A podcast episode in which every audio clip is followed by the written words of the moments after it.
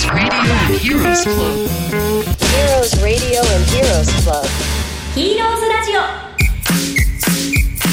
この番組は中小企業の社長や幹部が集まって結成したヒーローズクラブがお送りする会社を幸せで楽しくそして愛されて儲かる場所にする番組です。皆さんこんにちは。フリーアナウンサーの神谷彩乃です。本日のテーマはこれからの時代を乗り切る少数精鋭の会社を作るですお話を伺うのはヒーローズクラブ事務局長若狭健二さん、はい。そしてワールドユーアカデミー代表中村恵子さんですはいよろしくお願いいたしますよろしくお願いします。まずは簡単に自己紹介をお願いいたしますえー、志経営を実践する経営者団体ヒーローズクラブの事務局長の若狭健二と申します。はい、志経営を教えております代表の中村です。よろしくお願いします。この番組はヒーローズクラブの提供でお送りしますここでヒーローズクラブからのお知らせ。会社を幸せで楽しい場所にしたい。良き仲間と仕事がしたい。みんなが行きたくなるような夢の会社を作りたい。そんな経営者の皆さんワールドユーアカデミーを体験してみませんか？ヒーローズクラブの全員も学ぶワールドユーアカデミー志経営。自分自身を知り社員がワンチームになり世の中から応援される幸せな会社経営を手に入れるチャンスです。東京湾を見下ろす清々しい研修センターでの2日間の体験入学。料金は特別体験価格。2日間。税込9万7900円。2日間のランチ付き。詳しくはワールドユーアカデミーで検索。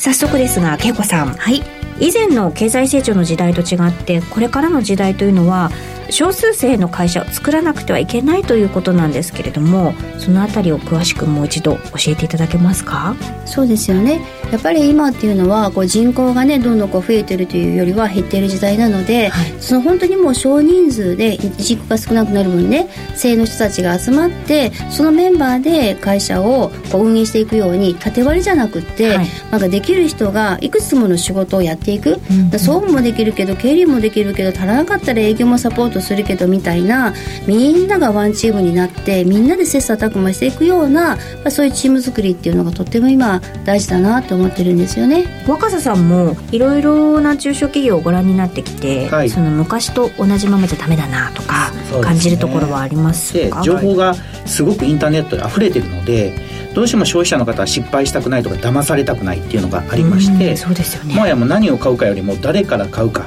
っていうことが大切な時代になってきてるなと思います。そういうことを含めて考え方とか人の教育、はい。魅力的な人をどうやってこう作っていくか安心信頼される人をどうやって作っていくかっていうことも含めて中小企業もね、うん。第二創業期っていうのが求められてるんじゃないかなと思います、そう第二創業というのは、はい。その新しい取り組みを始めたりその経営刷新を図ったりそういう意味ですよねそうですよね、うん。だからその昔はその物っていうのはとっても大事で物の値段だったりサービスだったりいかにその量とかねそれをどうやって作っていくかってやってきたんだけれども今は本当にもう時代が変わってきてニーズが減っていく中で、その品物っていうのもとっても大事なんだけれどもプラスアルファはその会社がどんなふうに世のため人のために社会貢献しているのかっていうような、うん。その企業の魅力を付加価値っていうんですかね。その社会貢献していく魅力みたいなものがなきゃいけなくって、だから昔ながらのやり方を今度はまた時代に合わせて社会貢献しながら魅力あるチーム作りっていうのが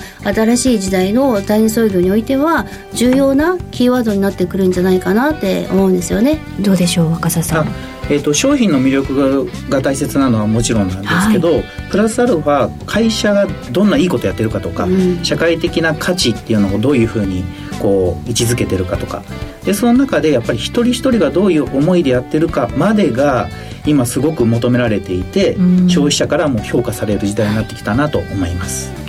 社会貢献というねワードが出てきましたがどんなことを実際にはされてるんですかね皆さそうんですね。例えば山崎文英堂でいうと、はい。屋久島ヒーローズクラブの取り組みとして屋久島に行って、まあ、地域課題ですね。工作放棄地の課題解決を一人一人がはい。その Facebook だとか SNS を使ってあのどういうことで思いでやってるかっていうのを発信したりとかってすると、結果ですね採用で学生さんたちが見てくれてて、はい。あこういう企業に就職したいとか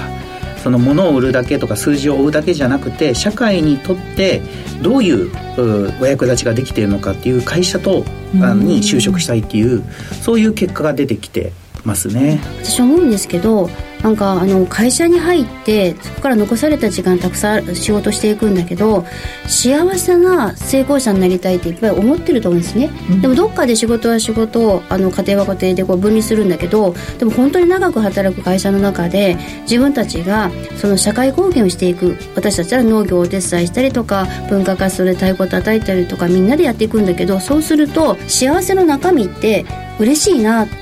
楽しいな面白いなそんなことがいっぱいあると本当に楽しくて幸せだなと思うこといっぱいあるんだけれども、はい、そこに働いている社員たちも嬉しくて幸せで楽しいことそこにまたお客様もそれを見てていいなと思って応援してくれるようなそういうその関係性っていうのがこれから特に大事じゃないかなって本当に思ってるんですよね。で気がつけば商品の魅力的魅力だけじゃなくってそのような生き生きと皆さんが、ね、本当に楽しく働いてる姿に対してぜひ応援したいというような仲間が増えてきてるのが今現状ですかね。その他社会貢献で実例として何かありますか？私たち中小企業の団体なので一社で先生をお呼びしようとするとすごく費用負担ってかかるじゃないですか。でも中小企業の経営者団体なのでみんなでお金を出し合ったりして、専門家の先生にあの、まあ、農業のことについて社会問題のことについて講義をいただいてみんなでこう一緒に学んで解決のところまで一緒に考えて行動していくっていうことをやってますね。うんそこも助け合って社会貢献をしてるということなんですね。すねはい、今回のそのテーマがえ少数精鋭の会社を作るということがあったと思うんですけれども具体的にはどうやって作るのでしょうかね？まずはですねあの志ありきなんですよね、はい、じゃあその少数にこうしていくんだけれどもじゃあ自分たちは一体どのようなあの会社を作っていきたいのかどんな人生を生きていきたいのかその方向性が集まらないとその性が集まってこないのでで難しいことに一生懸命挑戦していった時にそれがうまくいかなかったら学びになるしうまくいったら感動するしだったらどうすればいいのかって考えるし明確な方向性があってみんなが本気でそれでに取り組みやすいような環境を作ってあげるともう飛躍的に成長していく、うん、だから全員がなんか本当にみんなこう忙しいしいい意味でねやることがいっぱいあるしだから伸び伸びていく成長できるようなプロセスがあるっていうのが少数制になっていく中でとってもねありがたいですよね。具体的にはどういうその助け合いの仕方というかあのあるんでしょうかはいあの中小企業の助け合いの事例として、はい、例えば私たちあの、まあ、事務が得意な会社があるとして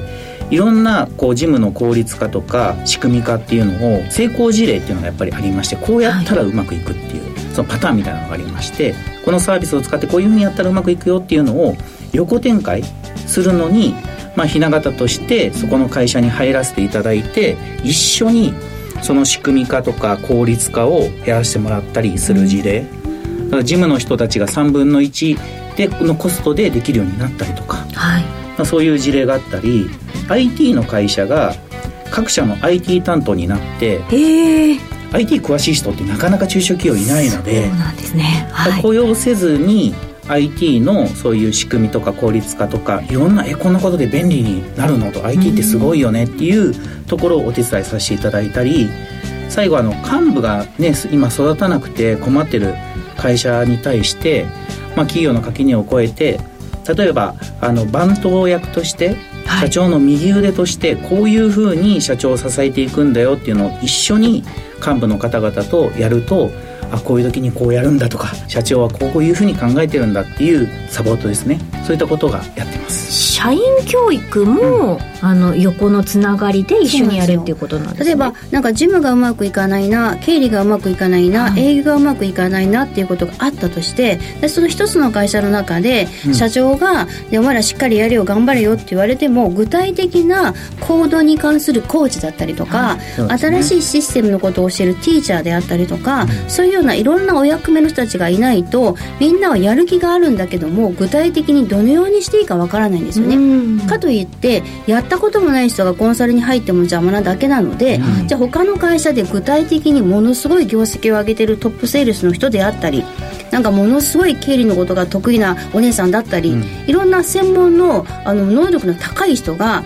中小企業に1人や2人いるわけですよね、うん、でその人たちがその企業だけでは結構手が余ってるんですよ。能力高いので。そうするとこなし仕事になっちゃうんですね。でその人たちに対してじゃあこの仕事をしながら悪いけれどもいろんなところの応援に行ってもらえないかというとその能力がもうフルに活かせるんですよ、ね、横展開して、ね、横展開。そうするともう、うん、なこの会社でもすごいけど本当ありがとうありがとうねって言ってそれがもう助け合いの精神でうまく回ってるので人お金時間がどうやってもあの中小企業って限りがあるんだけどそれがその限りがなくなっちゃう。だからまあ大企業みたいな感じで中小企業団体が、まあ、全く全部独立したチームなんだけど助け合うことで可能性が無限に広がる。これがむちゃくちゃ面白いところですかね。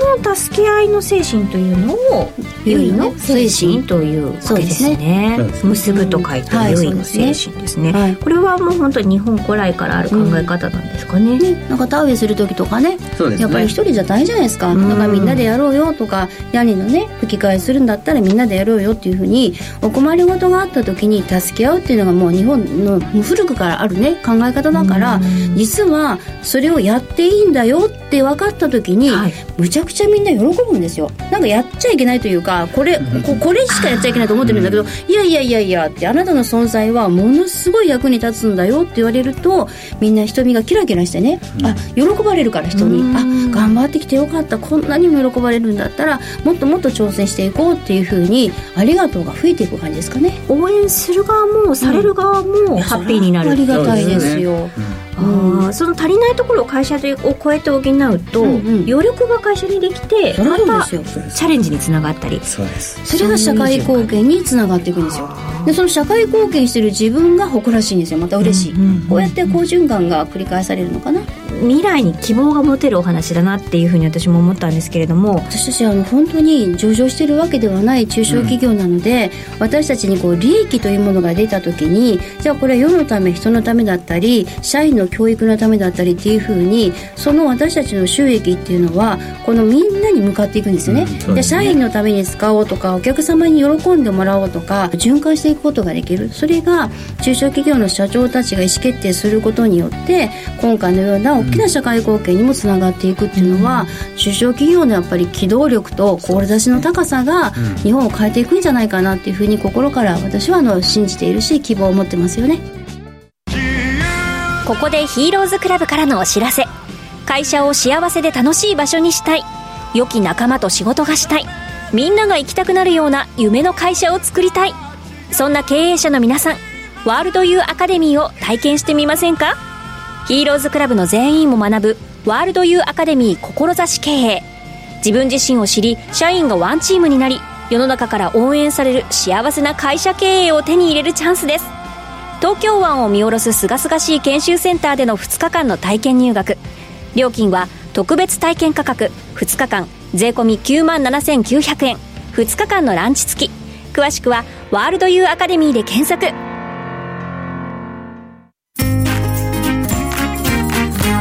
今の時代に何が必要なのかとても分かりやすいお話をいただいたなと思います。ありがとうございました。ありがとうございました。また来週のこのお時間にお会いしましょうこの番組はヒーローズクラブの提供でお送りしました。